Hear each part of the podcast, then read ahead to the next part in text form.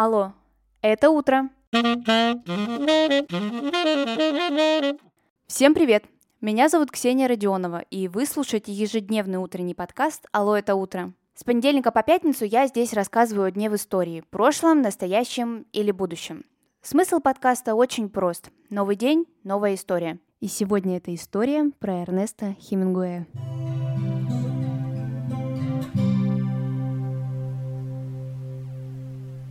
21 июля 1899 года в США родился один из главных писателей потерянного поколения – Эрнест Хемингуэй. Когда сейчас читаешь его биографию, то часто можно встретить такие слова, как жажда жизни, страсть, вовлеченность и подобное. Поэтому сегодня, в день 123-летия со дня рождения Хемингуэя, рассказ про него – с раннего возраста Эрнест умел владеть оружием. Отец подарил ему первое ружье аж на 12-й день рождения. Представляете? Охота и рыбалка вообще на протяжении всей жизни были отрадой Хемингуэя, и даже сохранилась такая информация, что во время сафари в Африке писатель собрал коллекцию крупных трофеев. Три льва, 27 антилоп и целый буйвол. За свою самую известную повесть «Старик и море» в 1953 году Хемингуэй получает Полицеровскую премию, а на следующий год и Нобелевскую премию по литературе. Эрнест Хемингуэй был участником Первой мировой войны, гражданской войны в Испании и Второй мировой войны. Здоровье не позволяло зачислить его в армию полноценно, Поэтому в 1917 году будущего писателя принимают на фронт в качестве добровольца Красного Креста. Ну а немного позже он стал работать уже шофером на санитарной машине. Там он получил свои первые серьезные ранения, когда защищал раненого снайпера. Домой возвращался, конечно же, уже героем. Писателю приписывают такие слова. Не тратьте время на церкви, правительственные здания или площади. Хотите узнать особенности той или иной культуры, проведите ночь в местных барах. Коктейли Эрнест и сам уважал, и герои его произведений тоже. В одной из лекций я услышала, что алкоголь в произведениях Хемингуэя – это способность показать, как укрывались от реальности люди потерянного поколения. Сейчас даже выпускают книги с любимыми напитками автора – в своем телеграм-канале я оставлю видео, где такие коктейли готовят. Если вы до сих пор не подписаны на мой телеграм-канал, то пора это сделать.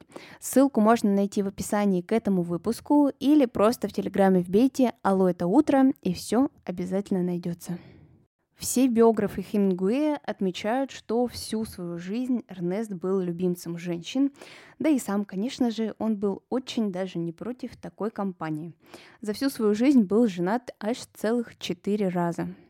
Со своей первой любовью он познакомился во время Первой мировой войны, когда вот он получил ранение. Эта девушка была медсестрой в госпитале. Потом избранницами писателя в основном были журналистки и писательницы – а вот после смерти автора всеми его литературными делами занималась четвертая жена Мэри Уэлш Хемингуэй. В течение своей жизни много путешествовал, не сидел на месте и, например, проживал на Кубе, в Париже, в Испании, ну и в Африке побывал на охоте. Есть творцы, чьи произведения начинают высоко цениться только уже после смерти автора, но Хемингуэй к такой категории, к счастью, не относится. Его влияние на культуру середины 20 века сложно переоценить. Им восхищались не только на родине в США, но и, например, в СССР. Мужчины хотели такую же бороду, а поэты посвящали ему стихи. Например, встреча в Копенгагене Евгения Евтушенко. Кстати, текст этого стихотворения вы также можете найти в моем телеграм-канале. В конце 20 века Александром Петровым создается мультфильм «Старик и море» по произведению Эрнеста Хемингуэя. Эта работа была оценена высшей наградой в кинематографе, и в 2000 году мультипликатор получает Оскара за свою ожившую живопись.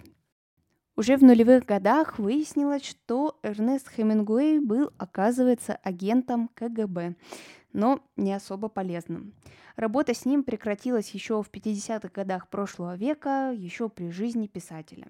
Но ФСБ, конечно же, продолжала следить за ним до конца его дней.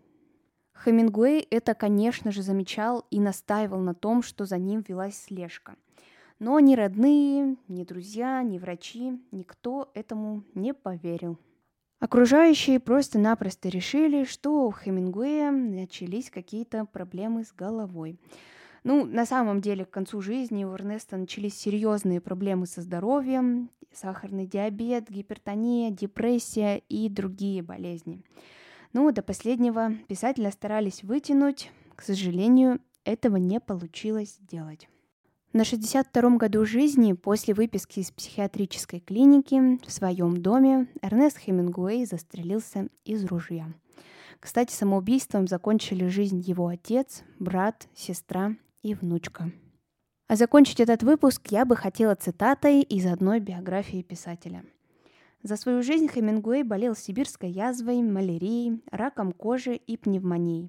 Он пережил диабет, две авиакатастрофы, разрыв почки, селезенки, гепатит, перелом черепа и раздробление позвоночника, а также гипертонию, но умер от собственных рук.